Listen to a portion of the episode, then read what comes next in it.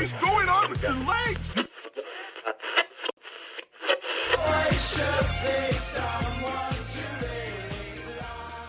Welcome back to Do Patrol Radio, WDPR 96.3, your favorite safe space to vent out your problems amongst your peers. So drop in, sit in a circle, and express yourself. This is Do Patrol Therapy.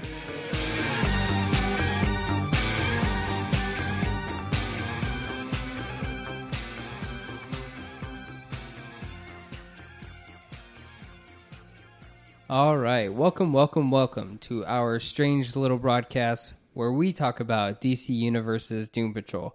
My name is Mark. And my name is Nathan. And today we're talking about Doom Patrol's Therapy Patrol, which is episode 7 of season 1. And this one, um, right out the gate, I think its biggest theme is about loneliness. Um, Nate, what did you think about today's episode?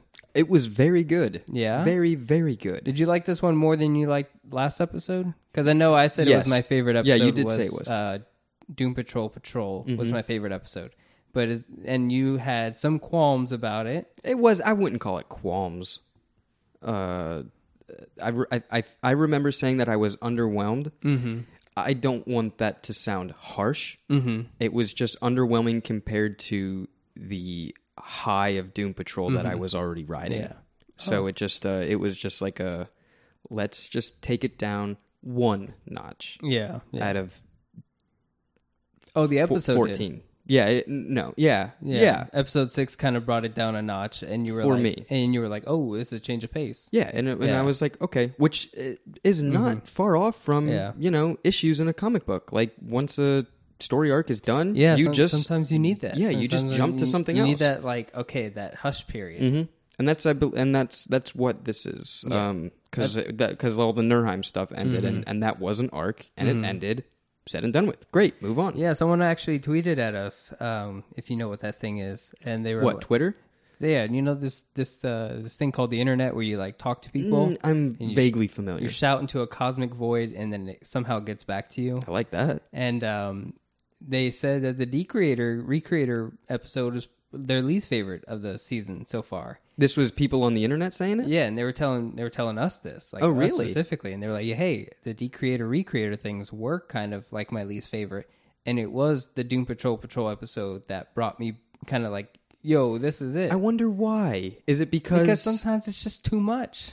Sometimes it's Maybe. it- sometimes it's just like okay, well now you're just now you're just throwing magic around. Like that's cool, I buddy? know, but I, and and you know, hey, not everybody a- has the same taste. and you know, there's a reason Doom Patrol, you know, until now was never really that popular. I mean, Grant Morrison made it popular in the '80s, but even still, like it's not, it hasn't been this well pronounced since until now with the show. Once you give it a live action show, mm-hmm. it doesn't matter what people thought about it before. The fact that it exists in live action seems to garner a lot more attention. So I guess that's a market itself. It's just turning anything into a live action format, and then people go, "Now I'm interested." Isn't that weird? It is weird. Um, well, n- not really weird because I am guilty of uh, things it worked like for that. me. Like it I, does. I didn't care about Spider Man at all until the movies. until yeah until Sam Raimi started putting mm, live action movies, and then I started caring about. And you know that's where I learned who Spider Man was Mm-hmm. and like his origin and stuff like that. And so for a lot of people, like this is the first time they're learning about Captain Marvel or Shazam or uh, you know like so- Any Man of Steel comic, was that for me. Man of Steel. I, I didn't. Oh, really? Like Yeah. I know Superman. I know his origins and stuff like that. But, like the classic Superman tropes that you knew. like Justice League animated series Yeah. Superman. But then you put it in live action and it's, you know, the the time that I exist. So now I'm like, this is it. This is how Mm-hmm. I learn. Um I'm I'm I'm I'm curious as um if if Doom Patrol gets weirder, will it somewhat have a have a I don't I don't I'm not trying to say it's going to lose viewers or lose a following or anything like that, but are people going to be more uh uneasy well, with the with the thing. weird weirdness? I don't think it can get weirder. What? Yeah, it can. I, I, mean, I think mm, it gets I See, think maybe on the like- same level. Yeah, it's just a different weird. Yeah. because it's all again like it's all art Yeah. that we're talking about. So it's like, it's just like okay, what weird thing is happening now, and Mm-hmm. how creative can you get? That is the objective. Is is how creative can you get with the weirdness? It's not is it more weird? It's just more creative. It's, Yeah. it's, it's creative that it's something else this time. It could also be um, because none of that Nurnheim stuff involved uh, like Mr. Nobody or the search for him, which is the overarching arc of this show. Yeah, Um, he just had to intervene. yeah, but then Mr. Nobody gets weird. Yeah, when it gets yeah, when he it. when he you know when he brings in the Brotherhood of Dada, or Mhm. like we get into the underground of Crazy Jane. Like again, they will be weird, but they will be different weirds. Mm-hmm. That's good. Um, but today we're talking about uh, Doom Patrol Therapy Patrol, uh, which is episode seven, and um, this Nate, you shared this information with me, and then we had to do a little bit of research. Mm-hmm. But you said that uh, Neil Reynolds, who wrote this episode, he based it off on one single panel, right from from the Mm-hmm. Yeah. comic books. Um, and, Yeah, we've- we've and where did it. we find that? Because we we looked. Oh man, it's embarrassing how we looked. So we own the two physical copies of Volume One. You and- own it. I own it. Whatever. Volume One and yeah. Volume Two of Grant Morrison's, and I saw the picture on Twitter. I saw the post about it. Was like, oh, that's awesome. I got to go back and find the source material as I do. And scouring these books, I'm looking at the costumes. I'm looking at the art. Uh, I'm I'm looking. I'm Yeah. trying to match it up. It's like, okay, I know I've I've got you know it it's down. Richard Case. I know where this is. I just have to find it. And then it gets harder because then you're like, oh man, it's just like one panel pretty much. You're Crap. missing So I'm, it, and yeah. Mm-hmm. I, I missed it like four times. And it's in like one of the first issues of volume two. Yeah, it is. Yeah, the exact very first issue. If you own Volume Two, or if you're using the DC Universe app, just look up issue 35, and within a few a few page flips, you'll Mm-hmm. find this. Um, it's almost like a borderless. It's not a splash page, It's not a splash page, But it's- splash page. but it's like a. It's a very big cell. Yeah. and it's A lot of negative space. It's beautiful. It's very borderless. Beautiful. yeah. Um, because the the whole background. It honestly, what's beautiful about it is it's just the characters Mm-hmm. in chairs, Sitting in a circle. and the negative space. There's nothing filled in. Yeah. There's no carpet. There's no floor. There's no I walls. love that style. And because it's border, it's a borderless cell. That negative space bleeds into the rest of the book, like Mm-hmm. the page, and so it's just characters sitting in chairs in negative space. It's Mm-hmm. it's. Yeah, I'm glad you brought that up. It's a- absolutely beautiful cell. It's Uh, cool because it's just two pages of the one issue, and it's not even the picture that is going around Twitter now is Mm-hmm. uh, a dialogue that Cliff is having with um, other members sitting in a circle. Yeah, Dorothy, Crazy Jane, Rebis, Negative Man, and Niles Caulder. Mm-hmm. And um, that that's not what that issue is about at all. No, not not in the least bit. This is just sidebar. Here, let's just take a little peer Yeah. into what's going on at the Doom Patrol Manor house Mm-hmm. base, whatever you want to call it in the eighties. Um, and it's just a little glimpse of what these people go through together. yeah, But this episode, man oh man, it was an hour of just this panel. mm-hmm. And they did it beautifully.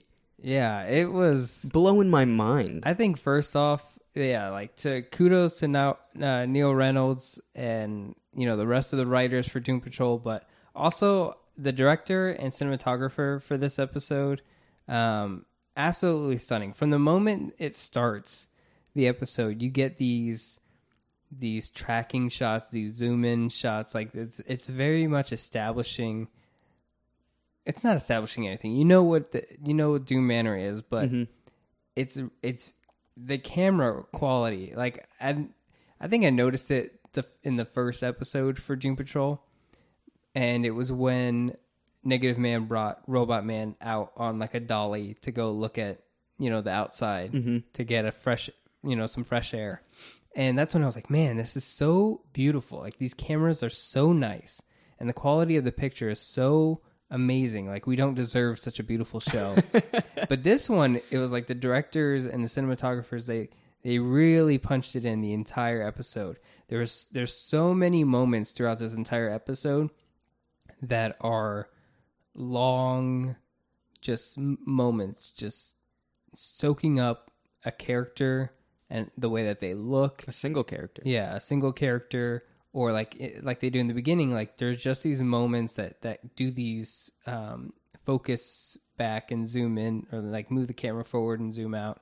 Push and pull is what they're called. Thank, thank Push you, Nate. and they do it throughout the hallways of the Doom Manor, and like you could see how dusty this place is with the sunlight that's coming through the windows and illuminating all the dust in the area. It's honestly one of the most beautiful episodes. You're a fan of particles. I know that. I love particle effects. Um, I thought it was really cool. Um, titled Therapy Patrol, great title, and it's it's kind of. I mean, therapy episodes are not common in visual media, but they do happen.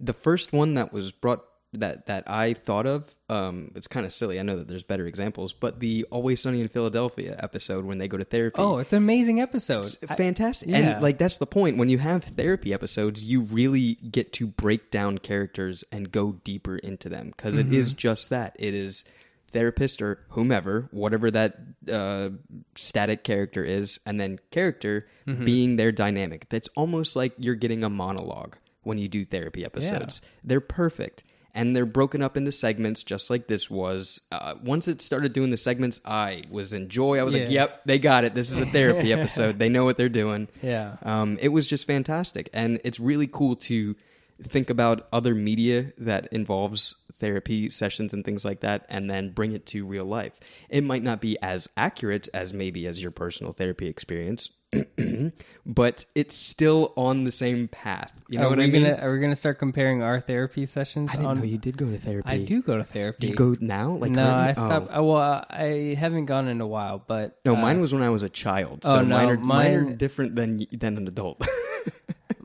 I I have like a um uh, I see a therapist. Uh, that's that's good i wish i could afford to see a therapist mark yeah, I but once I, you know, it doesn't seem as resolving as I would like it to be. Maybe that's not supposed to be because I you're the one that's supposed to be resolving it. I Jesus know. Christ! And then I was, and then I was like, "Why am I paying for this? I could Oh, just resolve my issues on." I'm, and you know, sometimes I would go to my therapist, and I would, uh, and it's almost like a, it's like a progress check, but I'm like, I'm like saying, I'm like, I'm not one of those persons that like complains and then doesn't do anything about it. Like I, I tell my therapist like the issues I'm having and how I'm resolving them and how I'm going through it. And, no, and normally they go and they're just ah, like that. That's great. That's great. I'm glad you're doing that. Like Yeah. you sound like you're on the right track. And I'm like, so why am I like? I don't think I need to be here anymore because I can solve the issues in my my head on my own. Yeah. And uh, maybe that's just the robot in me, but I'm like, okay, this is an issue. Go fix issue, and then my brain goes, all right, the issue is solved. What is And that so I- called? Self. I just like rewire my brain whenever I feel like I'm being not a good person or not good enough, and so I do it. That's good, man. I like that sentence that you just said, buddy. Um, but yeah, seeing a therapist is a great thing, even if it's just to get off on the right foot and then to maybe be like, I don't need a therapist anymore. I got the hang of it. Um, it's it's healthy to do it, I guess. And you don't even. I'm not even saying go pay for a therapist. Go, you know, like Maybe you could just talk to someone who's open your- about yeah, like just. And that's what they do in this episode, just airing out your grievances it. hmm Talking to your peers. is a great thing to do. It doesn't matter who your peers are, like in what format, like whether it's you know just buddies that you uh, are acquaintances with, or you know just people in your community. But sometimes saying things in a way where you go, "Hey, I'd like to talk about something more personal." hmm That's not even necessarily airing out grievances because that would imply that you have some sort of angst towards another person. Oh, no, really, no. it's just Oh. like uh, you know, you, I mean, I would call it venting um, because, in Mm-hmm. my opinion, venting is like your own anger or feelings Mm-hmm. or whatever, and then you getting them out. Yeah. Um, And I think what's good about venting is sometimes you you can vent something and then just realize how stupid Oh, yeah. it was. Of Like, course. And it's like it's one of the most embarrassing feelings, but again, it's the rewiring of your brain thing where like later on you go, I'm glad I let it out, realized Mm-hmm. how embarrassing it was, and then I could forget it because when you dwell on something, you might think about it so much, and then once you vent it, you're like, "That was stupid. I don't know why I dwelled on it so much." So I do that to this day, man. yeah, so don't do it. Nate, you got anything you got to air out with me? no, not with you, not at all. Um, yeah. So, and this episode is going to start out um, with them talking in a room and sitting in sitting in the uh, the den, the library, wherever they Foyer? the foyer. Oh, French. Um, and but then it, it it's it like smash cuts to like a title card that says Rita Farr, mm-hmm. and so now we're gonna learn, and they do this with each of them, which is not necessarily an origin, but a flashback of who they are, Yeah. and the most, defi- I guess, a It's- I think- defining point in their life. I think it's where um let me try to think. It's where most of their pain, I believe, is Most traumatic, Yeah, it's Well, either not no, the- not most mm, traumatic. I not- think it's yeah. most it's just most of their the start of their pain. the start of their pain. Um, Where did it begin? It began when I met my favorite actress. Yeah. I would say hang on. Um I, it starts out with everybody in the room, but Cliff is immediately talking. So Mm-hmm. he already starts his there. We get a little bit like I've, i at the end of the episode, or more so at, at the end of Cliff's segment, I Mm-hmm. realized, oh, his start was at the beginning of the episode where it Mm-hmm. was just like the one sentence, and I just got to remember what he said because when it gets back to him, it's just it just keeps on going. Yeah. Um, he did make a point to say, you know, Rita said, I'll go first, but Cliff made a point to say, second, I was already screaming. I already did this. Yeah. Yeah. Um yeah, once they once they did the thing on Rita Farr and they gave her a title card, I was like, "Oh, okay, so that must have already happened." Um but yeah, they do this thing with Rita Farr where they go they jump back in time and they jump back to um back when she's meeting her favorite um you know, the big actress at the time in in the, in the pictures as they call it. what year? Did it give a year? Uh I think it was in the 40s. it probably gave a year. Um It doesn't matter. we'll say the 40s. We'll say the 30s. How's that? 30s. It Maybe was like roaring 20s. I think it was like 1935 for Larry Hmm, Trainor, Gatsby. but it could be the uh, it could be the 20s. You remember Kong, uh, King Kong, the Which Peter one? Jackson one, where Yeah. they were uh, detailing like the Yes. pictures and stuff, and everything was on the decline because of the depression. It might have been something like that. Oh, man. And that girl was scrimping and scrapping for a role in a movie. Um, but uh, there's a there was a lot of things that hit me at first with Rita Farr, and what's what's great about the way that this episode rolls out is it kind of rolls out the way I would like to talk about the show, is where we talk about characters in each of their moments, and then That's good. like a wrap up. Like this, Yeah. this episode does that, where it's like It's perfect for podcasts. it's like here's the Rita Farr bit. Let's Mm-hmm. talk everything about Rita Farr and then Larry Trainor, then Victor Stone, and then Mm-hmm. end with all of them. But um, and then end with like the conclusion. Uh, and boy, does this episode have a conclusion. conclusion question mark. yeah, The end? I- and blood all on the letters and um, crypt keeper comes up and he's like "Wow, that was uh," that was that was my crypt keeper was it good I don't know. I don't. I've, I've only seen the pictures of him. I never watched the content. my mother had a t-shirt of him when we were growing up as a kid scared the shit out of me every every time and then i realized like oh it's a puppet and I was like oh okay But puppets scare me too. Um, what's your what's the scariest puppet you've ever come in contact with Oh, like f- dark crystal or the, something yeah, the fiery, the f- the fireys from um, Labyrinth. oh labyrinth okay we're yeah, going the there. the orange guys that Mhm. take their heads off and like eat their eyes, and it's like I can't do it. That's till this day. The labyrinth it's a little fireys freaky. ruined my life. They ruined everything for me. Also, that Big Bird episode where he turns blue and he gets adopted by Yeah. his bird parents. yeah Whatever that was, that that movie freaks me out. i think john carpenter still freaks me out man Oh yeah, That body dysmorphia is uh, it's a it's a it's upsetting. It's not so. Hey, Rita Farr, good segue. Good se- oh, applause. to Nate.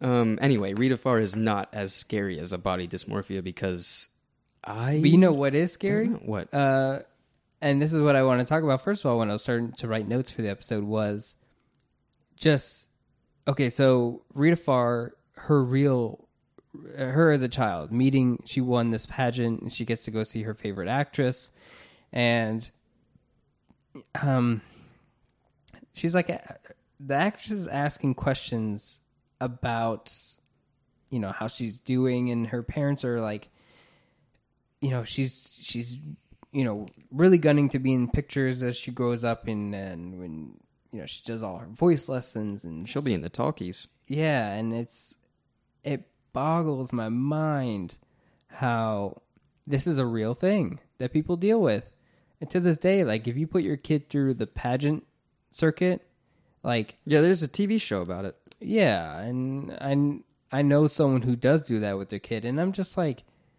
I mean, I guess it's cool, but not for me. Not I don't find it even acceptable. Like I think of it as it's it's on the same level as dog training, and I even that I'm like that sounds whack. Your dogs are your best friend. Your child is your child. Mm-hmm. I, you're training your kid. What about horses? It's like it's like training a horse. I mean, like, is that the same thing? It's, I don't know. I think I'm I'm more on the side of dog training and stuff because I'm more of a dogs being domesticated, man's best man, person's best friend. I mean, I think of my cats as like a family. yeah, They're- exactly. They are my children. I don't really like to think of dogs being bred to be show dogs and bred to be these things and all, the, all those things. Yeah, but when it comes to horses, I I think I still I think I feel the same way. It's like, hey, just let the horse be a horse. If Yeah. you if you if he wants to be a riding horse, let him be a riding horse. But yeah. But don't you don't have to break his legs to win a trophy. You know what I mean? Like I don't. And the same thing with your kids. Like your kid's gonna grow up and be like, I don't want to fucking do this. Mm-hmm. I don't just. I didn't ask for this. I maybe I just want to fucking live on a farm and just frolic and run around and, yeah and do things. Maybe I, maybe I want to be a web designer, or maybe I want to like. you ever seen a horse web designer? Hey, Uh, it's not too late. what does BoJack Horseman do? Does he do web design? I have no idea. I've never watched the show. I hear it's good. Um, but like, it's it's one of those things where I absolutely hate it. I and I don't agree with it. But if that's if that's for you and your kid, and both you and your kid agree on it, cool, man, cool. But I yeah, just listening to the dialogue where where the mother's explaining like. No, no, no. Use your use your your your stage name, your your real name, mm-hmm. Rita Farr, and it's like, nope, don't like that. Hmm. Not one bit. She puts on an accent too. Yeah, she like Hoity-toity or whatever you want to call it. Posh, posh. not spice. my favorite spice. Is she girl. now? Yeah, Is it, posh she's spice. uh, uh, Beckham. the, the only one that Victoria Beckham. What Isn't that Posh Spice? Victoria Beckham. is that? David? Beckham's wife. Oh, really? Yeah, isn't that the thing? I know that she's the only one that didn't sign up to be on the Spice Girls reunion, the Spice World reunion. Um, Probably because she's like, I don't need this. I'm married to David I'm Beckham. married to David Beckham. I would, me too. Um. But um, but yeah. And, and, Yep. Yep. Oh my gosh. One day, Mark. What? That's breaking news. What do you mean? Mel C says Victoria Beckham skipped on the Spice Girls reunion tour because, and then the article cuts off. that was old news, Dude, that's one day ago from Entertainment Tonight. Oh. ET. The I thought that was old news. I read that like months ago. um because she's petrified of performing. I would be too. That sounds You- like my problem. You done it. You she was a Spice Girl. She doesn't owe the world anything. Um, but yeah, it was just kind of like a. I see where the trauma is started with Rita Farr being that like, this is who you have to be, and it's like you have to be this person, and that's where all the trouble starts. Is this this overwhelming amount of demand for you to be Rita Farr, mm-hmm. like all the time. Um, and then we cut to the present, and she's doing like a little bit of the same thing she did in uh, the Teen Titans Doom Patrol, where she, you know, every day she wakes up, she's just like A blob. a blob, yeah. Um, and she's she's really struggling with like re- regaining that um Form. that form. But then she, Corporeal form? No, it's still corporeal. A blob is still corporeal. Uh, humanoid form, I guess you can even say. Um, but then we get to this. So she's trying to make it down for this meeting, and she um, it's a very comical way of doing it. But she like basically slips through a grate, and I'm pretty sure this happens in like Monsters Inc., where the guy like goes through like a grate or something. This happened in some like yeah, like slime guy. He just like slipped through the grate or something. Did that happen? Didn't like, it happen in Monsters Inc? maybe it did happen in Monsters Inc. Um, I feel like I'm thinking of a different thing where that happened. that seems very familiar to me, like Yeah. something like just like oh oh oh no no no no, and like Yeah. getting like stuck and and and flowing down the. and it's just the eyes are left. Oh no, Is it Orville? Uh, no, no. Um, close though. Uh, Family Guy. Um, there was one where Peter got no bones. I wish for no bones, and like he was essentially this Yeah. blob going around. Um, He was a stunt like, he- double in yeah, Hollywood, or he he- was a landing man. yeah, he was Hollywood. a. but he uh, kind of like drained himself down the bathtub. Yeah. like he. I don't know. That Goodbye, wasn't slipping cruel through a grate though. But sli- slipping slime person, slime being slipping through a grate is. and it was a person, and the eyes were left or something. I think that was a Monsters Inc. reference or something. I feel like that was a Monsters Inc., but I feel like I also know it from other things as well. but um, So like seeing it happen to Rita Farr, it's like one, I can relate to it because I've seen that, and two, it, the logic holds up.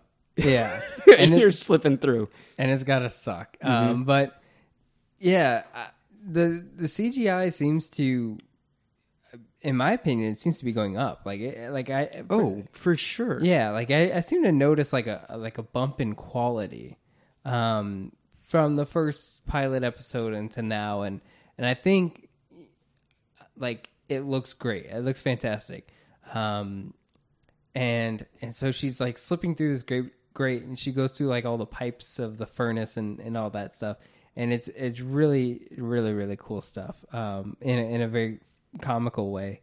Um, but then it gets deep. It gets deep real quick. Um, where because she's still fighting with it, and they do some great stuff with with CGI and and practical performance where she's like getting her arms to work and stuff like that, and it, it was really cool seeing that on on screen. Um, but then she she talks about like you know like her mantra to keep her uh, whole is to keep saying you know like the person who's breathing is me, the person who's breathing is Rita Farr. It's a Mento. Yeah. You know, Mento put that in her head. Um, and then she says, like, yeah, the person who's breathing is a huge ball of slime. Like, maybe I've always been a huge ball of slime. And that was, one- you know, that's a very, in my opinion, it's a very Doom Patrol thing where we start to get into that. It's like, maybe I've always been a disappointment. And maybe I'm always not going to be, uh, in this, this is like, different but it's like maybe you think in life like maybe i'm i've always been not good enough for this or that and you start to reach these breaking points um and i don't know if if accepting that is the healing or maybe just resetting yourself to It's part of the healing. yeah It's definitely. I mean, you have to. At, at, uh, I'm not a therapist, but in my opinion, if you got problems that you're dealing with, you got to first admit it to yourself. I'm working on that in my own self, and buddy, it is hard. yeah yeah It is hard, i mean i don't and it doesn't happen in a quick 20 seconds when you're a blob on the floor trying to regain your your your physical form. mm-hmm. It's not a thing that happens in one episode where you just realize, oh, I'm a piece of shit. Okay, I can live with my life now. No, yeah. you're going to wake up tomorrow morning and still think, damn, why am I a piece of shit? I'm still a piece of shit. Am I a piece of shit? Oh, boy. And it's Yeah. just a spiral. Yeah, but instead of saying "oh boy" at the end of it, that's when you start to you have to either take the steps back to clean up after it, or take the steps further to um, start a new process. So are you trying to say Rita Farr needs to just strap a mop to her back so whenever she starts sliming around, she's like got to clean slug, up after a self-cleaning slug. This is an idea.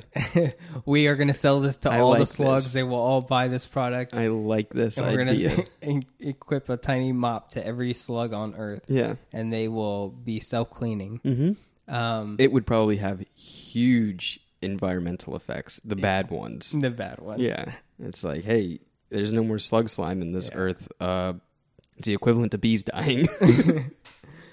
Yeah, this slime is actually very important. We need that. probably. Um, but um, yeah, there, you know, um, there's these things about like, I guess like resetting yourself. Well, not resetting yourself, but like understand coming to terms with who you are, and and I think this this reminds me a lot of Nate. We do another podcast where we talk about Suicide Squad, Um, by each individual by minute. each individual minute, like we did with Man of Steel and Dawn of Justice. But anyways, in Suicide Squad, we reach this moment, one of the few golden moments of Suicide Squad, where they're in this bar and they're talking about Diablo's giving a a slap in the face pep talk to Will Smith's Deadshot, and he's saying, you know, like we're all here because we're we're owning up to stuff that we did in our past. Like it's coming around. The things that we have done is coming back to us. Like this is karma. This is hell. Mm-hmm. This is your hell. This is what you are being dealt with because of who you are. You have been judged, and you are here. Um, and that happened in Suicide Squad, and this is happening, in my opinion, to well, it's ha- Rita Farr believes it's happening to her. That is where she's coming to terms with it. She's thinking the person who is breathing is a huge ball of slime because my entire life I have just been one big ball of slime to everyone that I've ever known. And so this is this kind of goes back to what the archons in the Nurnheim were saying, where it's like this is what Rita Farr thinks of herself, and then this is what you truly are, and it, and it would be more like you are a huge ball slime because that is how you've always acted to others, how you've acted to yourself, um, and you lie and say that the facade is Rita Farr. Like the shell, when when she's a fu- full human being, and she looks like uh, April Bowlby, that's still just like it's like an M&M shell of like all the messed up stuff that's going on in her system um, physically now. And so it, it was a really cool moment. I'm I'm glad they did that because that is her coming to terms with it. Um, and again, to bring bring back this whole theme that loneliness is the theme of this whole episode. There's no one here to help her. This is just her talking it with herself. Um, she's always been lonely because her parents were never really there. They were just there to make sure that she did things that could get her into the pictures, and and they were not real parents. They didn't care for her. At, you know, besides that, to to them, she was just a trophy. You know, and and I think that speaks volumes to the theme that is loneliness. But um, yeah, uh, there was a great moment later on where um, once she had gotten out of this whole situation, um, and she basically owned up to the fact that you know she is this ball of slime, uh, where she's got like her legs are still like all messed up, and uh, they were like, "What happened to your legs?" And she was like, "I was stuck in a furnace, and no one could help me." And Cliff Steele was like, um, "Just you know, Like that's the metaphor. That's That's the it. that's it's a no, metaphor like, for a- all of this. it was a literal furnace." Mhm. I just thought that was hilarious. Uh, it was so well done. It was really good. Yeah, she she ends up uh, kind of gaining herself back Mm-hmm. um, when she reaches the top of the stairs from the basement, and then falls right back into it.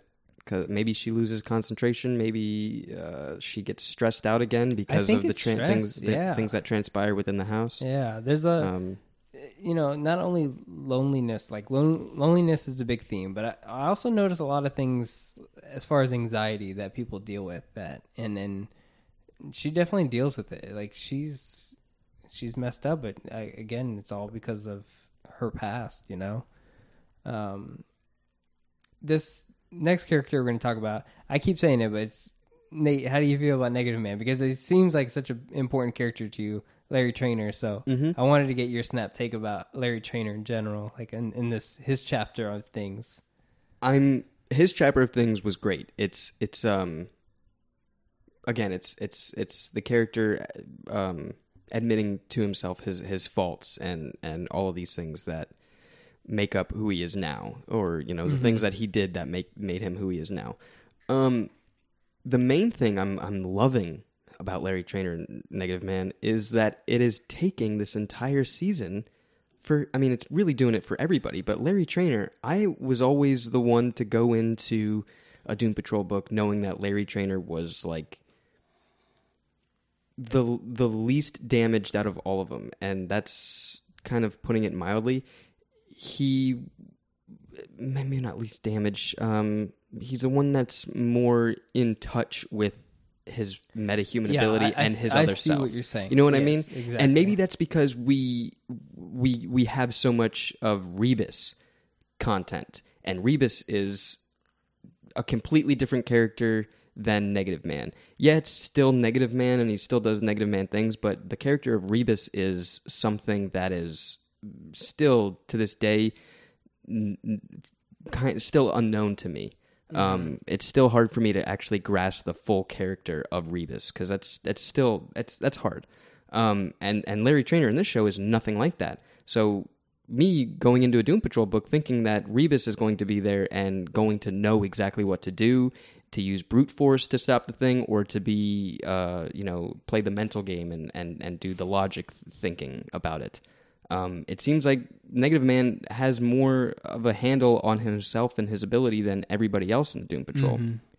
Not not in this show, and I'm loving that it's still taking all of this time for. La- I mean, this is episode seven out of what thirteen that we were going to say. At 15. So you know, halfway there, pretty much. Yeah, halfway. Um, and it's he's still not like I know why this negative spirit is here. It's it's still just you know a mystery to him, and that's great because normally Larry Trainor knows that it's another entity. It's the negative force. It's mm-hmm. it's you know in some iterations it's feeding off the negative energy. In some iterations it's a cosmic being that is just trapped in him.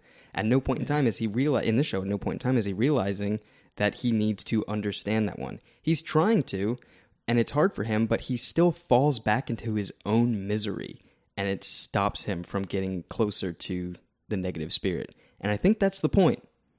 yeah, the I think uh, At the end of his segment here, it's it's a big step for Larry Trainor. Big, yeah, huge I- step for Larry what I was Trainor. say. Yeah, yeah. and possibly we're going to get on the path of him branching out more and being more involved and doing all these things. I love that he's a recluse in this. I Mm-hmm. love that he's just like I can't I'm not doing this. This isn't me. I'm I'm done with this. This isn't it. I like that he is a pissed off guy that has lived 60 years, you know, 50 years longer than he was supposed to or whatever. I love that he is like the I mean he's one of the epitomes of depression in my opinion. And that's good that I can see it on screen and see it uh, characterized. And it's it's not just depression depression. It's it's it's fighting with your inner self. It's it's com- you know fighting with all the negative things that you have going on in your mind. It's cynicism, it's nihilism, it's all of that compact into one being dialed to 11. Mm-hmm. And he's a little bit of apathy in there Yeah, too, because he he's kind of like over it in a sense. Yeah, exactly. Yeah. He's over it without even like like yeah, he's been the this this creature, this being for 60 years, Yeah. but he hasn't even done anything about it. He's just lived with it, which is so cool cuz I've never thought about negative man just living with the negative spirit. I've never thought of negative man having to wake up, look into a mirror and sigh as he's wrapping his bandages on him Yeah, the way and and just like and just be like and go through the motions of doing that i felt like that on some levels just waking up and going to work in the morning i'm Yeah. sure i'm not alone in this situation Yeah. but when you take that and you put all the negative energy inside of you and you dial it to 11 and you still have to wake up in the morning and go to a team meeting in 15 minutes? Mm-hmm. dude i get why you lay back in bed. I understand it. I love larry trainor and negative man in this. It's it's uh, it's amazing the way it, it even starts out. Um and it you know they they put uh matt bomer in in this in this crazy makeup. Amazing makeup. It's- I've, I- uh, you've seen the you've seen the the the, the behind the the, scenes and the video. they- oh my yeah. gosh! and applause, standing said- applause. I've said it before. I'll say it again. It looks more impressive than how Ryan Reynolds looks in Deadpool with his yeah, his scarring and because it, it just looks like Ryan Reynolds and but it's not it doesn't look it doesn't look painful.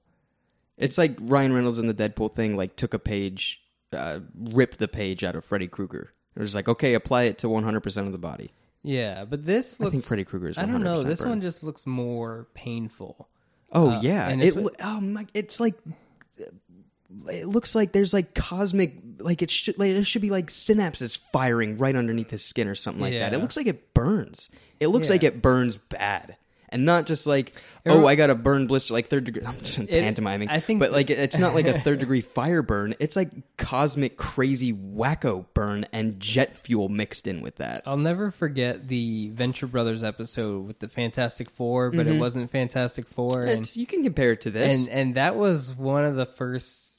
That was one of the first ones. Um, and yeah, I know the Fantastic Four and Doom Patrol they have similar comparisons like Incredibles or X Men and whatnot, but um, Venture Brothers, their version of the Fantastic Four, was like the first time as a kid where I went, "Oh, that guy is in a lot of pain because he has to the Johnny Storm guy, the Human Torch one, yeah. and he was like on fire and stuff and i was like holy Yeah. crap that's that's got to be painful. And that's how i feel with this is like that dude doesn't have any skin.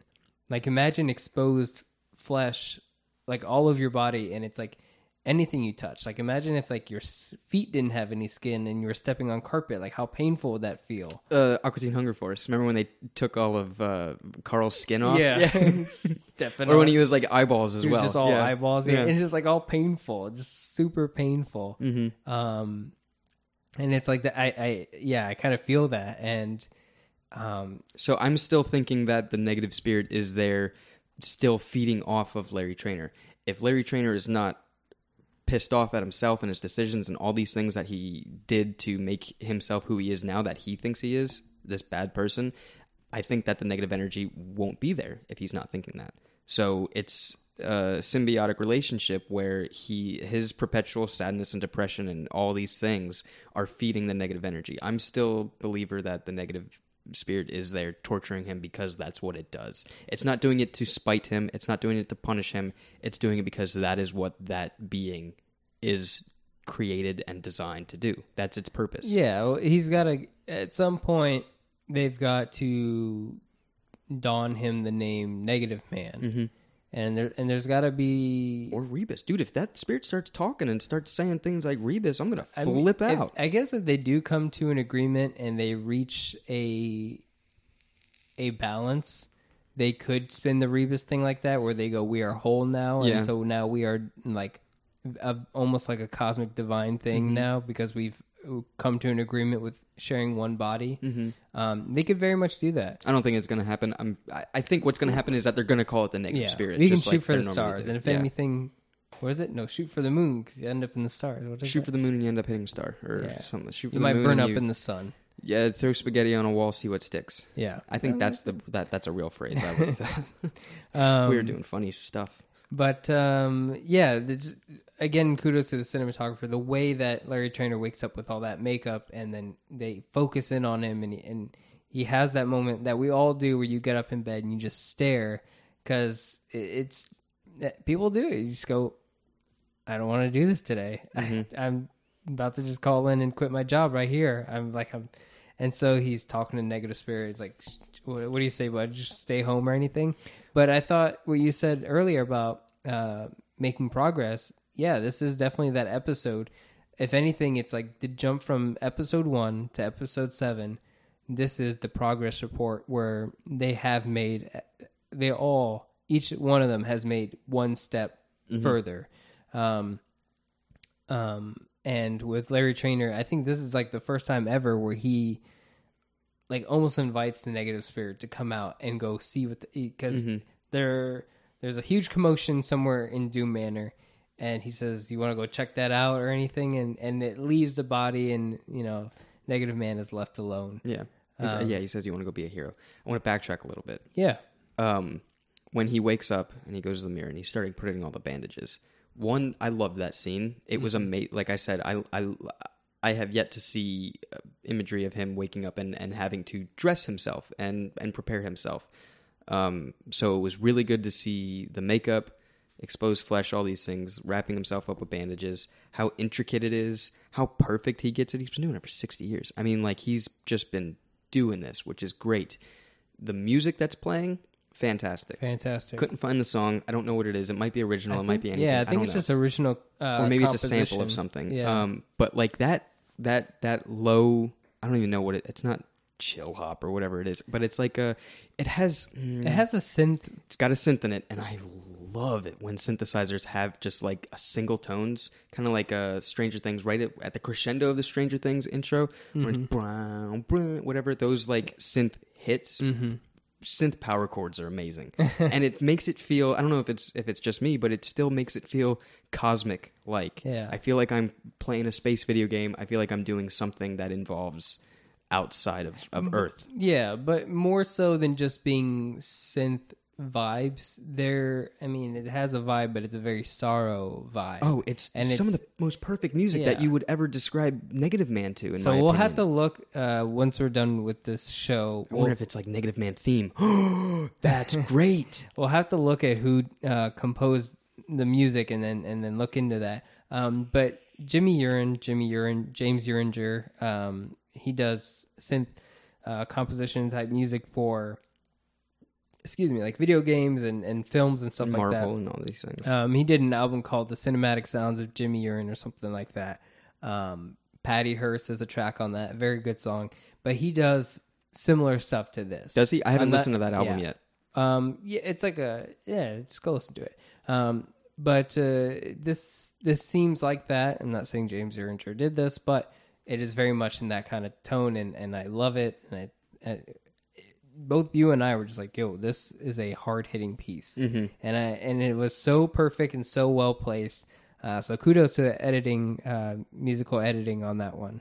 Um, but yeah, this is this is a this is a rough one because this is This is a strong This- segment. this is a thing people still deal with today Mm-hmm. and i think it's i have to be thankful that i don't have this burden in my life just having trouble of expressing who you are Mm-hmm. in any sense i mean i guess so i deal with like just racial bias because that's the thing people deal with but there are people who deal with like bias for their sexuality bias for their skin color and bias for Ideas. just their ideals. gender Yeah. even yeah yeah and and and being being judged for your sexuality is it's just it doesn't make any sense like it doesn't add up. Like it just like it's almost it's so weird. It is so weird and and foreign to me. And and i hope as we grow as the human race as we grow more advanced like we start to look back on these things and go this doesn't make any sense why i would judge someone like that. Like and there's a great moment where uh, Matt Bomer's character is is talking to the image, the illusion of his old lover, um, and and and he explains that like what's missing in this fake facade memory is is the context of what like the idea that the him and his lover would would would be living happily in this f- memory is with zero context and it's and it's like you're absolutely right like it's the perfect line that they wrote in that script was like the context You're the missing the context. Yeah, because it's essentially he's he's put into this dream that the negative spirit is kind of putting him into. He's reliving his memories. They share memories. Um, so it, it, it's trying. In my opinion, I got like it's a okay. You need to rest here. I'm going to take you to a happy place, one of your happy memories that you like. And he is instantly furious. One because the detail's not there, but two, it's because we finally get to it because of the context. Mm-hmm. And he cannot just sit and enjoy this, however, this little dream of being happy and being where he actually wants to, and his feelings are in the right place, and all this, all this, all this. But it is missing the exact context. You, I mean, you can do it to this day. You can go to sleep and have a dream about something amazing, even if it is derived from like past memories. Maybe it was with someone special. Maybe it was just something of a passion that you wanted to do. But then you wake up and then you have that soul crushing feeling of oh my god that Of was reality? just a, yeah uh, yeah and it's oh my god that was just a dream and you kind of trick yourself into thinking i want to go back into that that was so good i really liked that dream that was amazing mm-hmm. but not a lot of people stop and say fuck that the context was all wrong. My breakup was horrible. I am mm-hmm. miserable right now. Mm-hmm. Why would my subconscious try to make me feel happy with false information? Yeah, that, uh, it happens a lot. Like we seem to only retain the good memories for, es- especially if we're going to be dealing about like intimate relationship with past people. Like a lot of the times we think back at who we were with, and um, they're they're were bad memories. I speak from experience. Like I, I was speaking from Yeah, experience with my just little yeah. spout just and there. it's just like it's like ooh, I I did enjoy that, but uh, nearly destroyed my heart back then. Mm-hmm. Just how fucked up it was. So you know, just the, the context. It was such a great line. It was good delivery and It was good because, and it was also in a fit of rage that um, was it his his uh John Bauer Bauer was it John Bauer Barrows, Barrows Barrows something like that John whatever John, John is Barrows? is is kind of talking to him as his subconscious pretty much. Mm-hmm. Not really the negative energy. It's it's it's a subconscious. It's subtle. Yeah, it's almost like not like his pushing. subconscious, Yeah, I think it is his subconscious because it's like why aren't you why aren't you accepting this? Just live with it. Just Mm-hmm. just be here. Be be here now. That's a mantra. That's a saying. Um, who says? I think Ram Dass. Be here now. Uh, don't quote me. Hmm. Um, anyway, uh, what what Larry goes and and then does is just get super angry and pissed off, and then he finally is shouting the things that he needed to admit to himself that you don't deserve this. You were crazy. You're insane for thinking that you could live a happy life with John and all this lie and and that wasn't it. You're insane for thinking that John was open about the relationship that wasn't in the same shit that you were dealing with. And it's just it it's a very selfish thing that you have to admit to yourself. You have to admit that you That were wrong. selfish. Yeah, you have to admit that you were selfish, you were wrong, and that you were a piece of shit. Mm-hmm. And that is really, really hard to do genuinely. I can go home tomorrow. I can, I mean, I can go home tonight and look in the mirror and say, Nate, you're a piece of shit. I don't like what you're doing with your life, but you're a piece of shit. But I'm not 100% believing it. I can say it all I want, but I don't wake up tomorrow and and and say it again. You know, I say, well, I just I was just really feeling down that night. I was just in a bad spot, in a bad place, and I'm not, you know, you're not fully admitting it to yourself. Whereas Negative Man right now in this dream that he actually is fully admitting it to himself. Maybe he was denying it for the past 60 years. Maybe he just was putting it out of his mind, whatever. But he's finally in a spot where his subconscious wants him to be happy, and he's not allowing that to happen because he has to admit to himself that he doesn't deserve that. Not even in his dreams. How upsetting is that? Well, I you know, yeah, I think he's he's got to face the music, or he's got to stop it. He's got to stop Mm-hmm. the the dreams from being so fake. Yeah. Um, and he's taking a stand, like you know, I'm not going to take it anymore. I got to make, I got to set things right. And and the truth is, is that this wasn't happy. This wasn't. This is what that's what I wish happened, but that's not the reality of it, and I have to face the reality of it because that's what's causing the issues. Um, again, it, it, it that theme of loneliness comes back where it's like he was lonely or alienated because of his sexuality. Um, so it wasn't, you know, it wasn't that he was, he always had John there because, you know, it was more so like he couldn't have a life with John because he was so alienated and lonely and unsupported and it's just a mess.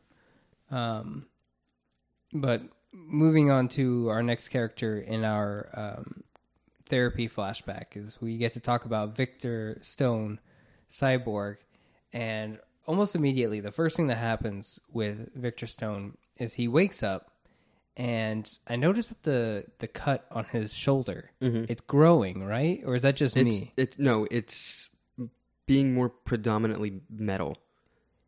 Because Yeah. last episode it was starting to get a little metal, and there was like little hexagon things that were kind of like Mm-hmm. f- uh, healing them up or whatever. Now it's just straight metal, which is kind of scaring me, man.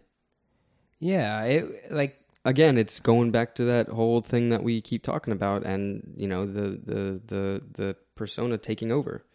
It's scary. It's scary to see this cyborg going through that right now. I don't know if I've ever seen. I saw a big tragic event when in, in Forever Evil, um, when cyborg, you know, separates from the the the grid. Um, Infinity War. yeah, yeah, yeah. But that was like a big, like, uh, not even big. That was just like a boom. It happened. This is a slow burn where we're witnessing like things like the metal taking over his body from just a cut. Imagine if that whole arm gets blown off again, you know, up to his chest. Is it just going to then form just bing, bing, bing, bing, bing, bing, bing, metal, metal, metal, metal, metal, and then just heal himself? Silas doesn't have to come with the uh, with the prosthetics and, and build him back again. It's just going to do it on his own. That's where I'm thinking about this, and that's that's scary. It's, I'm scared for Cyborg, man. it's a it's a scary thing um the, the you know realizing the potential enemy that grid is uh, we've talked about it we talked about grid many times we love talking about grid um, and so for those listening to this show if you found this show great job and you've been listening to us talk about grid but some people don't i think now this episode is when they start to realize Something's not right. something's not right Yeah. with grid. This is like a a smart house, you know, like a Skynet type thing where people start to go, wait a minute. Were you referencing Smart House like the actual Smart Houses or the movie Smart House? the Disney Smart Okay. House, the DCOM movie. Um, but yeah, the trying to think here. This is the first time people start to, at least within the show, they start to go, "Hey, this is a red flag. What is happening with Cyborg's like operating system?" And boy, if you don't know about Grid, please read something about Grid. At least I don't know. Just Grid is a big red flag. The fact that they even mentioned him in the second episode, Nate and I were like, Bad news. "Hey, that's not a good thing. You can't just say that guy's name." Um, I don't. I, I hope that there's a nice way to go around Grid showing up, but the bad way is that all the metal just rips off of Cyborg, leaving Victor Stone a heapless mass of human flesh, and Grid, you know, builds himself up as a as a robot. Um, it's a completely horrifying experience. So, uh, will they do that in this show? I hope so. it seems like the track that they're going on. I don't know if it's going to be as uh, graphic, violent, gratuitous. I mean, it's an art. This is a. They wanted this platform for these type of things. Yeah, I'm. But uh, again, I'm like also thinking like that requires all the cybernetics to leave Victor Stone and leaving Mm-hmm. him just the torso and head, which we did see. They did show that when they showed the accident a few episodes What back. did they do in New Fifty Two after that? What happened? Like Cyborg, I mean, he Uh, Batman brought him back and gave and him a new robot body. I think he gave him a version that was like obsolete or whatever, like an older one, mm-hmm. and then he just ended up fixing it up or something like that. I think that's what happened. I don't remember, but Mm-hmm. that's I remember Batman taking him back and being like, "Well, we got to do something about this." Yeah, him and Catwoman were like, Yeah. Mm-hmm. "We have this half body. What do we do? Is he?" And they're like, "He's still alive." And I was like, "That dude should not be still alive. That Yeah. dude is dead." um, but yeah, he wakes up. He's the scar is, in my opinion, more pronounced than it was before. and he Uh, looks at it, so it's it's supposed to draw your attention. But yeah, it's you get the shimmer. It's it's fully metal healed, which is it's scary. It's like his his skin cells won't. His skin cells are obsolete now. Yeah, his obsolete is a tissue good- is just yeah. not there. It's just and and that's exactly and where for- it is. It's for- cyborg. Yeah, and for machines, you know, the the wave of obsolescence is like that's common. That is- Mm-hmm. That is the way of life. And not to get back on robot versus human talk, but it, it, that is just basic evolution. The evolution of technology is a thousand times faster than Yeah, that of and- that of anything else. and so and so in Grid's mind, it may not be bad where he's like, "I'm taking over your body," but it's more like, "No, this is this That's is, what machines This do. is more advanced. This, mm-hmm. hey, your your cells aren't cutting it. My cells are better, and so I will repair you to be the best that you can be. But that requires that you become a full robot, Full not- robot. not just cyborg. Um, and so that's where the red flags start with this with this kind of thing. And now that he um, he basically um, isolated his whole system away from Silas Stone using the Sat key that he stole from him in the last episode. is that a is that a word that I'm supposed to know? Sat key? Yeah. Uh, sure, you can know that. You don't have to. No, I don't know what SAT key is. What is a SAT key? You don't have to. It's just Is it a technology thing? It's just like a it's a master key. Is it a skeleton key for technology?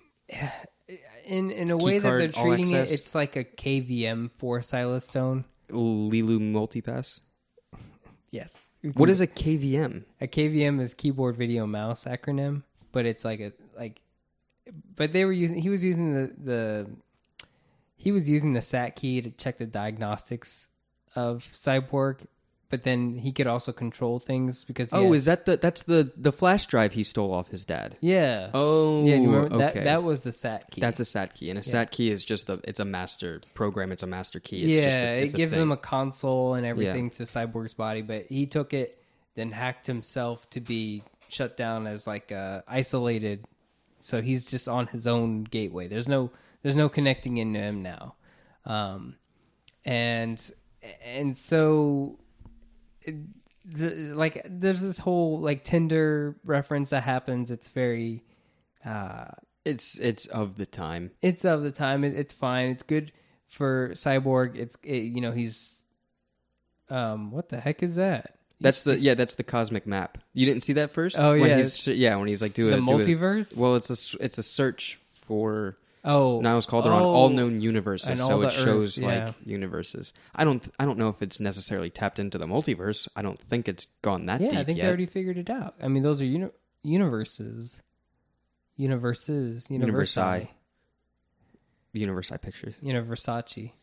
Oh, that's a good one. Um, but um, yeah, How old is Victor Stone now? Do we think?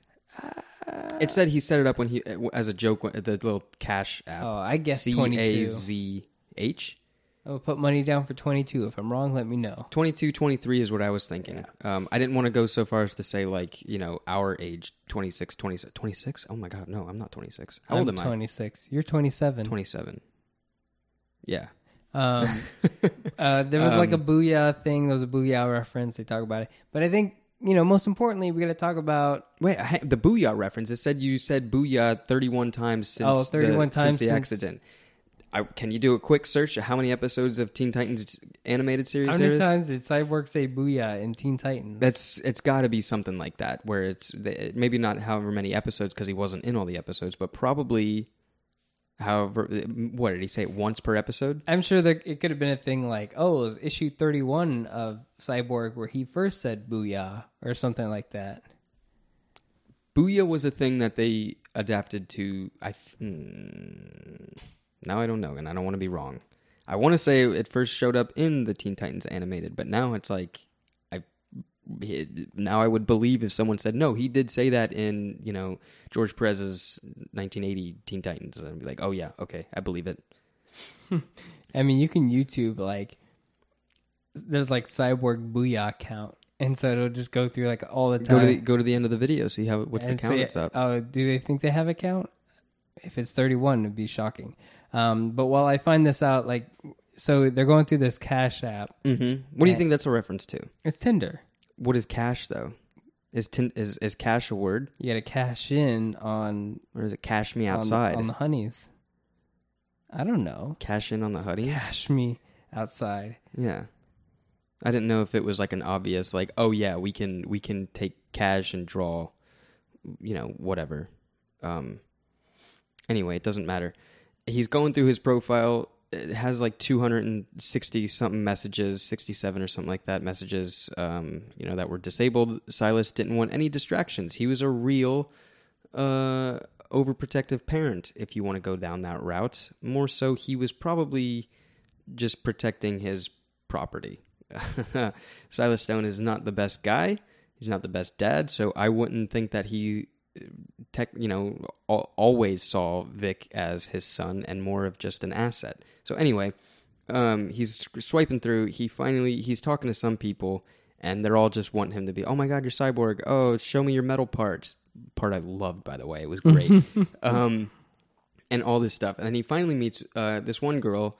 He he refines his search to something where it's like, did he say filter out metahuman mentions or something like that? Yeah, no mention of metahumans. So like trying to find yeah. someone that just has no idea that Yeah. a guy in a red cape is flying around in the sky.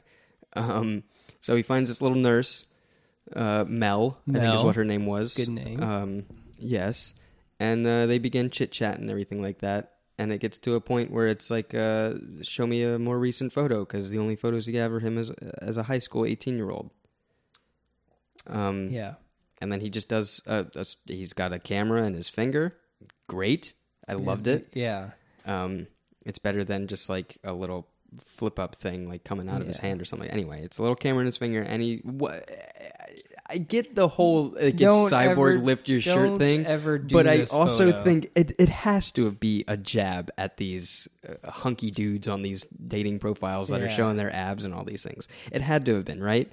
And it was, uh, it, I think it worked on multiple levels. It was like, okay, I can't just take a photo of my face with this metal thing because then you're just going to think I'm wearing a mask or I'm doing a 2019 version of Phantom of the Opera.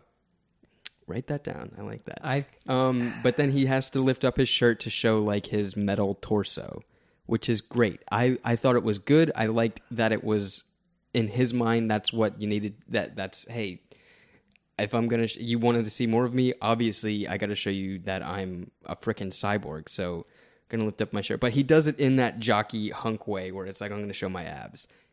I thought it was hilarious. yeah. I hope the woman was actually petrified of the pose of the photo than the cyborg part. The cybernetics, I yeah. I hope she was like, "What is this god awful photo?" Mm-hmm. And and more or less than just like, "Oh, you are a cyborg." This is the thing that Cyborg does, and speaking from personal experience, this is the thing that I can relate to. He gets one bad pass of judgment for someone that who he admired, mm-hmm. and immediately deletes the profile. Been there. Yeah. oh, what is that supposed to say about me? What is that supposed to say about Cyborg? It is so. I feel so bad for him. I'm not the only one. I'm sure there's. Pe- I hope there's people listening that have been like, "Yep, did that. That happened to me." Not the metal part, but the but the picture and oh god, and then you just delete it. Yeah, and it, again, um, bringing in the theme of loneliness, it was like, here he is. He's a free person now. He's isolated himself from his father, and now he wants to meet people now and and, and socialize. And you know, one bad pass of judgment, and he shuts it down. Mm-hmm. He completely isolates himself further because It's now definitely pointing to insecurities, which this is also me projecting my own self. It's Insecurities. insecurities.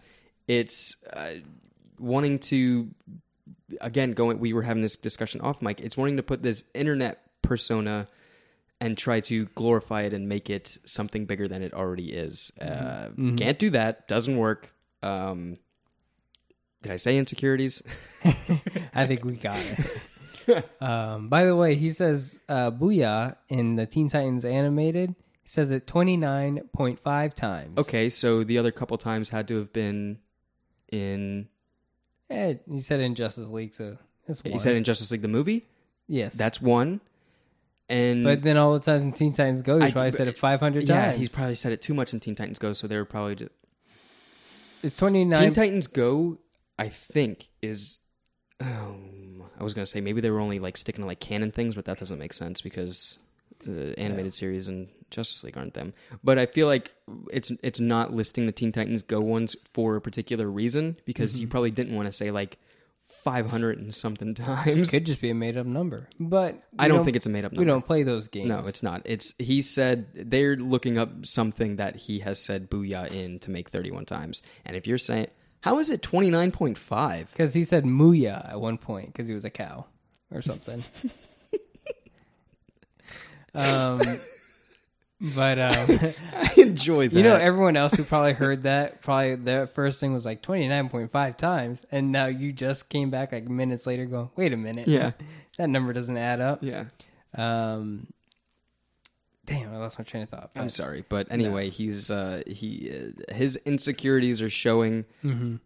and I'm relating to it. Mm-hmm. It's good. I related to a lot of things that were happening in this uh, Oh, yeah. episode. As you N- should. yeah, Yeah. not not like straight up relating because the Cliff Steele stuff I can't 100 percent relate to, but I can Not relate yet. to his anger for sure. I'm sure there are people who do relate to Cliff Steele. Oh, yeah, I'm sure. like that's where we're coming from now. Because and and this is a great thing because there there are going to be people who relate to Rita Farr, and there are definitely going to be you know people who relate to Crazy Jane, Uh, Victor is one thing. Larry Trainor, absolutely. Cliff Steele, like they're all different. They're I all, saw on what they're just all different types of people. I was going to do a sidebar. go for it. I saw on Twitter, and I don't know if it's real or not, but I saw that uh, I think it was Doom Patrol or Doom Patrol writers or something like that. I don't know. It might be fake, but I thought it was a little thing. Um, Brendan Fraser's going to be driving the pace car at a NASCAR event. Is he really? I, I saw that, and I was like, "That's cool. I like that." And I don't know how how real it is, but maybe Brendan Fraser likes cars and NASCAR and stuff. Hey, that's awesome. I'd go see that. Going in, I'd go see.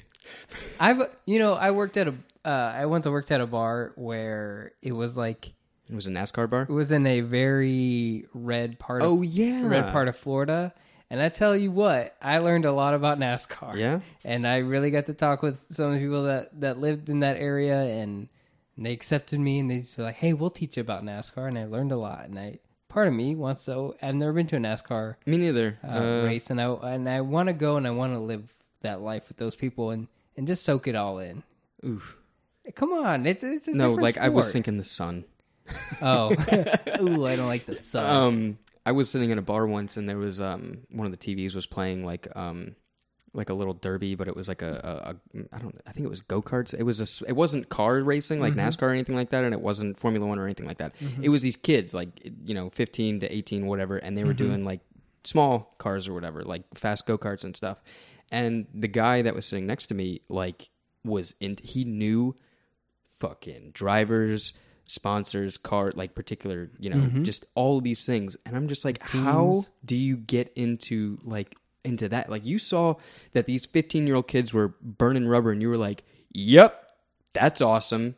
That's cool. That's cool. hey i'm not dogging on what you like. But like it just amazed me that this guy knew that much about this minor league racing thing. It was Yeah. it was it was neat. Anyway um going back to we're still on vic Uh, we could switch things up. You got any? Cl- uh, well, I mean, the biggest, the, the the big red flag was the way that Grid brought up all the, just completely hacked this Mel's character's, you know, profile and just brought in, everything brought in everything and um, It's like things that like you would expect to see from Justice League Cyborg, but Mm-hmm. like not as um, intrusive. Where he's like, I got to get like every information so I could learn about this, but I'm not going to tap into the bus security camera to watch her while Mm-hmm. she's texting me right now. That's crazy. That's that's that's grid going off the hinge. Yeah, that that was the Skynet moment for a lot of people. That was the hold on, who is Grid moment. Like th- this is it. Like, He's even got a pronounced voice. It's almost like he's. I mean, he is gaining a personality. yeah, he's gaining. Can we yeah. we can call grid like we can say him and these things, right? We can't just say the, the the operating system within Cyborg. Yeah, it's like it's not Cyborg now. It's yeah. Grid. Grid Like, is a persona now. Um, and then the other thing about Cyborg um, um, throughout the episode is is his when they do do the therapy session, his his monologue about uh, his mother and like you know he, him feeling at fault for the death of his mother, but he says that he's over that. So why is Mister Nobody still plaguing him? And it's now a new thing about the way his father views him because he sees uh, or Victor feels that Silas sees him as a monster who killed his you know his wife. And and so there's this loss of trust that Silas Stone has with Victor. And that seems to be like the new thought that Victor has of like is this my new uh, obstacle in my way and again the death of his mother caused that that breakup between Victor and Silas Stone. So again, going back to the whole loneliness theme, like this is evidence like that that this death it spaced them apart more so than it brought them together in any way because of his fit of rage, just because his dad was busy working. Um, and so yeah, it was just completely painful. Um, but then switching over to Crazy Jane, um, this one is a little quicker. Um, we we get a hint of the of the start of her problems, but it's not the big one. And I know we this is how we had to correct ourselves earlier in the episode where we said that it's it's showing off their not their most traumatic, but the start of their trauma, and um, it shows her as a as a kid crying, uh, a baby crying for um, her parents, and and the dad looks upon her and then leaves and doesn't do anything about it. So that's the start of it. Um, but it is that idea that her her growing up being fatherless, the daddy issues, um, although hers are way worse, um, it carries on because of Niles Caulder, because of what Niles Caulder seemed like when they met versus the reality of when they met the first Doom Patrol, and then like now at this moment, him not being there. Um, this is just her fighting with herself and the rest of her personalities, especially Hammerhead.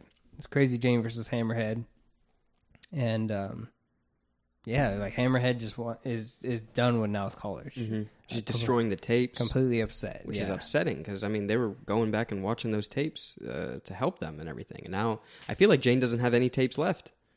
Maybe she might have like one or two or like a couple laying around, but uh, it seems like that she was ripping up a lot of them. Um, super strength too.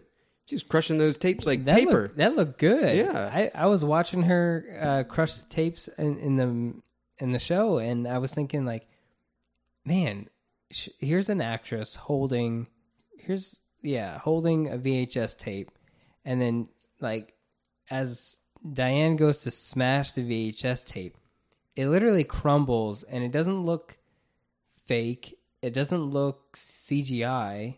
I don't think it's CGI, but it it's this tapes still look like they have integrity to them, and like her adding the pressure is busting them. Yeah. There's a fe- there's a there's they they burst. they much. pop and they, They crumble. pop, yeah. and so they're not just like little foam or paper or whatever they are. I mean, I don't know what they made out of, but they still look like what they, have integrity. Yeah. It's like uh, I don't know how they did it. Um, maybe it was CGI, but it almost looked like they had VHS tapes that were like Put through a wood chipper. yeah, but then they were like brought back into like a, a breakable form, and they were like, once you put a little bit of pressure, this VHS tape is just gonna crumble. And it, it was I don't know how they did it, but it looked amazing. Um, when she's stepping on the VHS tapes and stuff like that, they just seem to pop and brittle. Like, and I was so surprised the first time she breaks one of them. I was like, that looked effortless and clean and believable. I think is the most important part because I don't. I just don't know how they did. I'm glad you brought that up. I think the trick was that they did more than one. Because if they just did one break burst and you know she stomped on the rest, it would be like, okay, that was just like clearly a breakaway tape. But she she does it. She crushes them with her hands more and more, and it's they're breaking the same way. And it's it got to a point where I was realizing like, it's like, oh, not CGI. That's really good. I like that they're keeping consistent with the strength that they're trying to uh, illustrate here. This is great. I liked it a lot. yeah, Um, but she is angry. She's lashing out. Jane is popping in and out to try to control it. She's just yelling, "Stop!" I think Jane wants to keep the tapes. She still Yeah. is holding a candle for Niles, and Hammerhead is just done with all of it. She is. yeah. She hit. She her cup overfloweth, and not the good way. it's it's the the daddy wasn't there thing from Austin Powers, where it's like Yes, I know. you don't have to remind you. but we, yeah, with Crazy Jane, it's like here's she's fighting with herself because Hammerhead doesn't believe that there could be a good dad. She's like she's too far cut from that, and Crazy Jane believes that Niles Caulder is the father she never had, mm-hmm. and and so there's that fight to keep that and because Niles Caulder isn't there, and then the harsh reality that she almost got sent to that to go be with Joshua Clay and here take your medicine. There's no hope for saving you anymore. This is how you're gonna live the rest of your life. There is that that internal anger, and it's taken on a physical form, um, which is the whole point of Crazy Jane. Um, but yeah, that's it's it's good to see that, and it's good to realize that that, that is where the anger is. Um, but the anger is, is fueled by the loneliness that they have because Niles Caulder isn't there. Um, but then they're adding to that fire by destroying the tapes so that Crazy Jane can't dwell on it. Um, so it, it just it was a really good moment. Um, um, and then later on, we um, we got like some we get some good information from the therapy circle um, where they bring back the painting that Hangman's Hangman's beautiful daughter did, um, and it seemed like an omen uh, because I didn't know that or premonition. yeah, and I didn't know that Mr. No I, I don't recall Mr. Nobody actually giving her this information. Oh, it was. I mean, it was a, just a line of dialogue. It's like before we're done here, I have to leave you with something, and that's when she said, "What the fuck is a Doom Patrol?" But she had painted this before that. She was painting it at that time, wasn't she? Yeah, she was painting that. Um. Yeah, she was painted. that. Yeah, didn't wasn't that the the the the fade out of that episode? No, maybe not. Mm-mm, mm-mm. But but she did end up painting that, um, and yeah. Now you- now you got me thinking. I was like, I know there was a line of di- dialogue where Mister Nobody and she he said, and "I'm she not done with you." and she made that painting. Yeah, and so it is like a premonition. But one of the good things they said, Hangman's beautiful daughter never lies. Mm. So that was a good one. I, w- I enjoyed that that little line of dialogue. Um, but yeah, and then and then we move on to Cliff Steele, who is by far the most. There's something wrong with him, and there is something wrong with him, which is like, like, at first, at first I getting into Cliff Steele. This goes back to the cinematographer. Beautiful shots of this character. There's an immediate shot I want to talk about where Victor uh, Stone is like, "Hey, time to do the you know team meeting in 15," and there's that shot of Cyborg like almost looks like he's in stasis. I thought he was asleep, but he was like just sitting at his desk, staring at the laptop, and um, I don't think he sleeps. you just saw the eye. Oh yeah, he probably doesn't even sleep at all. But um, when they were doing the just a shot of him, Or does he sleep? Remember he woke up with baby doll on his chest? I, I assume you could sleep still. The brain has to shut off for a bit. When you're sleeping, your brain doesn't shut off. If your Uh, brain you know shuts what, off, I mean, you know what I mean. It powers down. It goes into rest mode. subconscious mode. Yeah, REM or whatever you want to call it. Um. Good band. Oh my God! Stop. It's REM, Mark, or Hariem. Harium. Hariem. Um, but yeah, he, you know, at first I was like, "There's something, there's something wrong with him," um, and then I was thinking, "What's with his character?" And then I was like, "There actually is something wrong." Like I thought Mister Nobody was at play or something like that, and um, I thought at face value, I thought it was just, um, you know, the brain can only take so much stress, and I thought uh, he can't. He's a, he's just a brain in a robot body, so he can't. I mean, he he lashes out in robot form. Yeah. Um, but it's. I think it was just like the brain going too much and not being Mm-hmm. able to process it uh, through the technology that it is. Yeah. I've been so like impressed by the way that they that they mime this, like his character, because it's you got Brendan Fraser doing the voice acting, um, and then you have the other actor who's doing the the suit, and sometimes because it is a robot man and that's the whole point of how sad it is of his character is that he can't do anything he can't eat or he can't and so there's a lot of times where like robot man might be standing still but he's yelling and you just have the voice Mm-hmm. to go off of. And that's happening in real life within the show.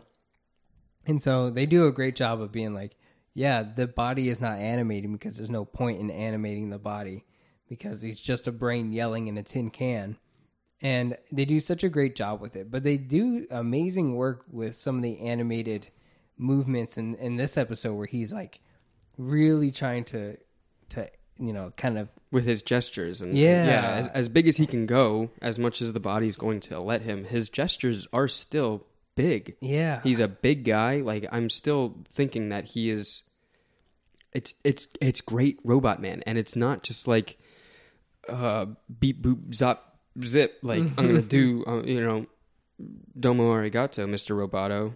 Can i say that? I said it. It's a it's a stick song. It's a song. Um, and it's not like robotic motion as much. Um, he's flailing his arms. He's throwing Pringles at his face. He's doing all these things. Um, hmm.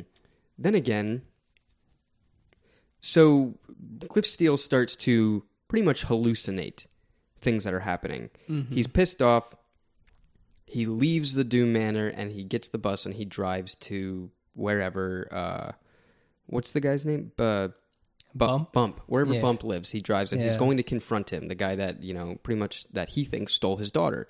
And it's all, he's making it up in his mind. And I don't know if, I mean, the bus thing obviously wasn't real. He didn't drive anywhere. Um, but all these motions that he's doing is still very fluid and being robotic. But it's not like, you know, silver painted man on Rodeo Drive doing like, zzz. it's a actual reference. Um, uh, but it's it's still the gestures, the motions are still very big, and it's just phenomenal acting. I think. It really is. It's it's great stuff, and and it took us a while to realize it was a hallucination at first. Like Yeah. like even after the bump pulls out the like like the cyborg cannon shotgun thing, mm-hmm. you guys caught it, and I was still going. What do you guys mean, cyborg is? And I was like thinking, the cyborg go talk to Bump like previously, and and be like, hey, Cliff Steele's gonna come through that door and get really mad at you. Here's this enhanced shotgun. Once you like, you guys caught it immediately, but I was like, I didn't understand that it was a hallucination still mm-hmm. until like even when he was like looking around the library inside Bump's like little mobile home, I was like, what what is with the library? And then like you guys already knew that it was like he was hallucinating. Mm-hmm. Um, and then you know they cut they cut back to you know just what reality looks like. And mm-hmm. kudos to all the wrestling moves that Cyborg pulls out on on Cliff Steele. I was like, damn, that is a he's dropping this guy. Yeah, that's robot fighting a robot. Um, I do want to point out that um, the, the the the comic panel that inspired this episode does have uh, an excerpt from Cliff. Uh, essentially, it's really only Cl- Cliff airing out his grievances, grievances, which is one what the character. yeah, which is what the episode is about. It is really Cliff wanting to put everybody through therapy and not even put everybody through therapy. It's just wanting to talk about it. It's just let's get it out of here. And the panel shows Cliff, you know, kind of complaining like I just I want to be a part of the world. I want to be able to smell. I want to be able to eat. I want to be out of here. Why can't I? This is painful that I cannot just be out. Like my mind is still of this world, but my body is something that is not my body. And we really get that in this episode with Cliff, but it's again, they took one dialogue bubble and managed to write an entire episode of it and it's fantastic. Mm-hmm. It's fantastic. Yeah. So Cliff Steele wanting to just needing to talk it out is basically the premise of this entire episode. Yeah, a premise for the, the the theme again, which is loneliness and him not wanting to feel lonely. I mean, Yeah. you are a brain again in a tin can, and and that's Yeah. that's how it feels. And by the end of his hallucination, he he's realizing like something's going wrong with me. Something's it. Like he's flipping back into mm-hmm. okay, I'm back at the Doom Manor, and he falls to the ground and curls up in a fetal position. Yeah, With his, he brings his knees to his chest, and it's just like whole. And oh man, whenever someone does that, yeah, it is it's painful That for me. Like I ball, feel yeah. I feel like an empath in that exact moment where I'm just like, "Oh my god, I know you. I know what you're doing. I've done that. I've been that little ball on the ground feeling like you can't do anything." And it's so it's just sorrow, it's it's all of this stuff. And it's relatable. You know, I'll argue to someone who's like, "Hey, have you you've never done that? Well, then you are clearly I was going to say a robot, but can't say that because a robot does it in this episode. Um, but it's it's that is one of the most relatable thing that happened in this episode to me. It was Cliff breaking down and curling up and just wanting to cry and wanting to do all this and he doesn't have emotions. He can't express emotions other than a loud voice. yeah, absolutely.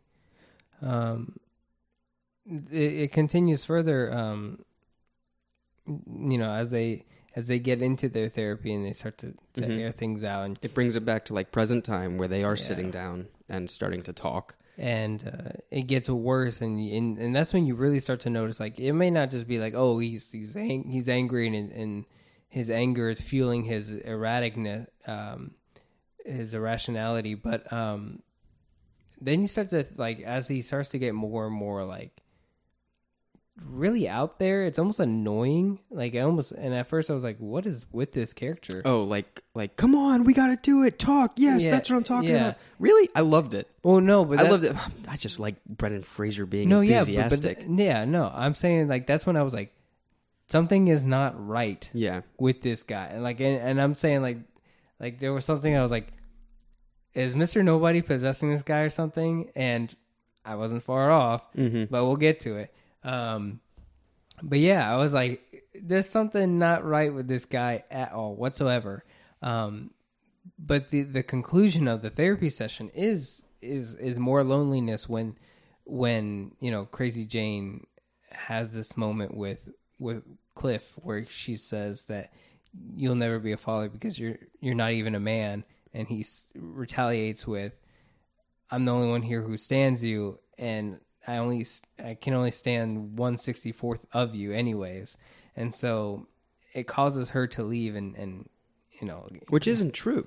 In my opinion, it's not true. I don't think that I don't think Rita despises Jane. I think they have their discrepancies. She even says it. It's like Jane, you can be a bitch sometimes, mm-hmm. and that's that's as far as it goes. Vic, I think, is there to try to help everybody. He's got his own problems that he's dealing with, but he's essentially trying to keep a team together and trying to help people and help people for a, a common purpose, and that's finding Niles.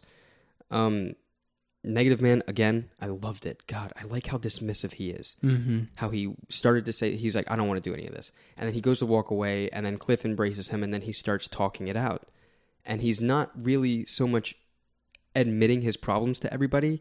He's telling people like, you guys are talking about this in your circle, but I have this negative spirit in me that I am fighting with constantly. So we've already had our conversation. We already did this therapy session in my dream. I already admitted to myself that I am a terrible person.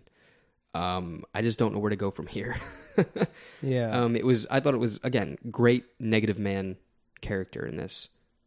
Yeah, and um, I I totally missed the joke too. Like I was one of those people like listening to his monologue when in his therapy session where he said something like there was something about Mr. Nobody like smashing things in or like throwing something in his face, but there was like a joke implied, and he says that was a joke, and he was like these bandages. Oh, yeah. they really destroy all nuances of comedy or something. And I was like, I totally actually missed that because I Yeah. thought you were having a serious moment here. No, he said, "Yeah, what is I it? think he Mr. says- Nobody is shoving it in my face, or what's left of my face."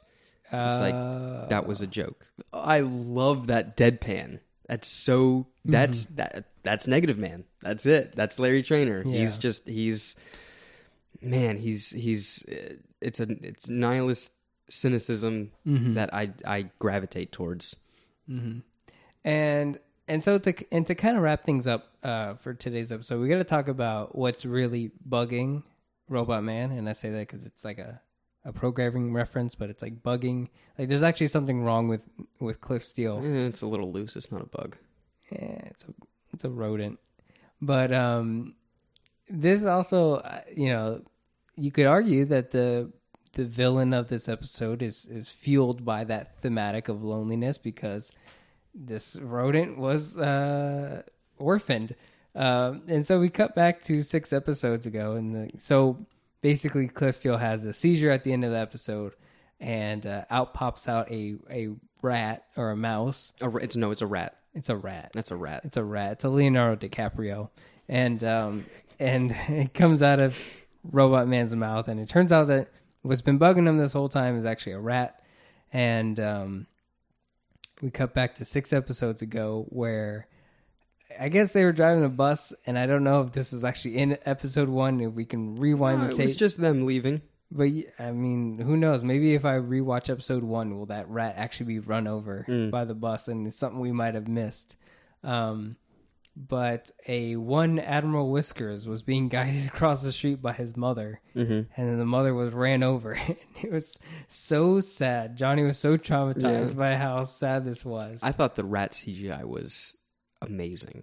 When you said like CGI is getting better, I mean I didn't think about Rita and all this stuff. I thought the About rat. about I was that like rat. that when it was a baby in that little brush. Uh, that was Yeah. the sun was setting or rising, whatever it was. It was beautiful colors. I thought it was really good CGI rat. Mm-hmm. Yeah, it was nice because um, as Mister Nobody starts talking to this rat, Admiral Whiskers, they call him. Um, it's like breathing and and it's like looking around, but it's like mo- mostly it was the fact that it was breathing and the way that a rat breathes. It was very accurately done, and I was like, "Damn, that, that's a that's a good looking rat."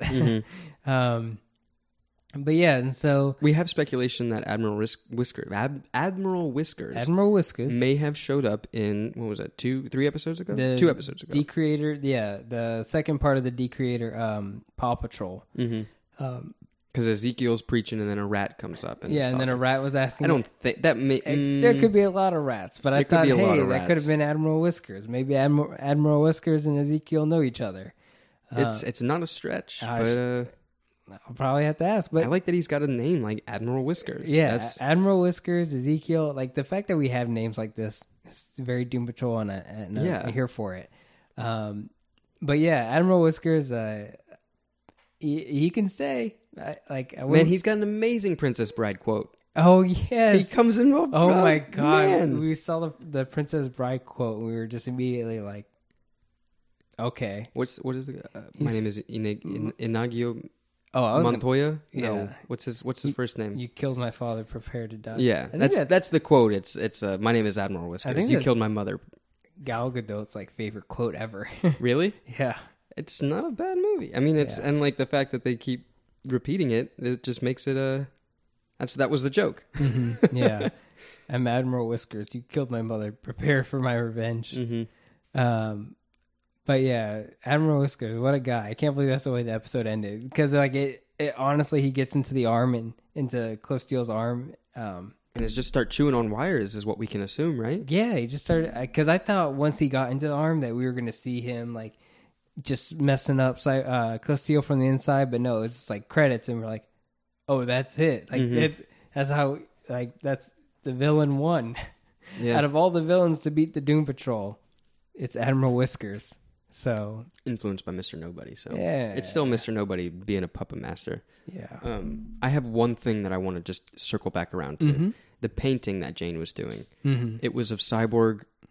The Cy- it was the crisis painting of Cyborg. Hold, who is he holding? he's holding Silas Stone. He's holding Silas, and the Doom Patrol is dead around him. Yeah, including Niles Caulder was down there. Okay. Okay, Yeah. I just didn't know who he was holding. Yeah. Um, but that's I think that was one of the premonitions. Um, or maybe just a bad omen that's supposed to Yeah, just I think them. that's I think that is going to show up in the season finale. Like that that becomes a thing at the end. Is my guess. It's my guess. So I don't know. Could be a thing. Mhm. But overall, great episode. I I huge huge kudos. I think this episode deserves a lot of praise um, for all the people on the crew, like the directors, The, and the source that they pulled it from was just, and what they did with this entire Yeah. episode was it's, Neil it's Reynolds phenomenal. with the writing and Mhm.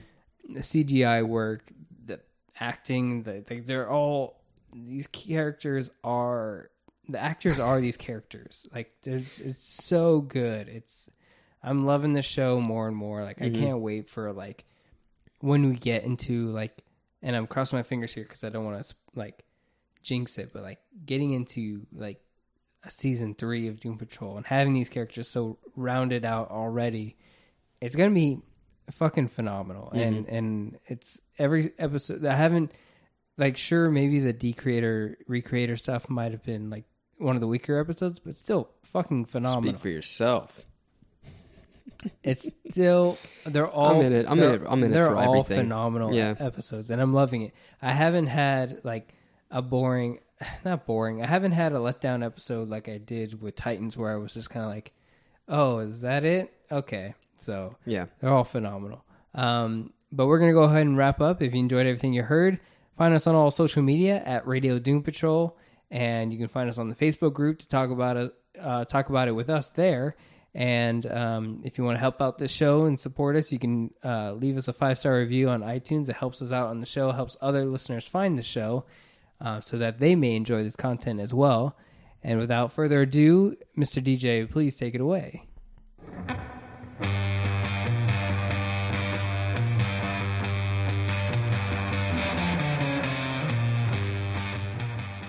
So, I imagine at this point, you're having some sort of existential crisis, and that's to be expected. But take it from this trans dimensional disc jockey, loneliness adds beauty to life. That's 90 minutes, and your time is up. Make sure to schedule your next appointment with Doom Patrol Radio.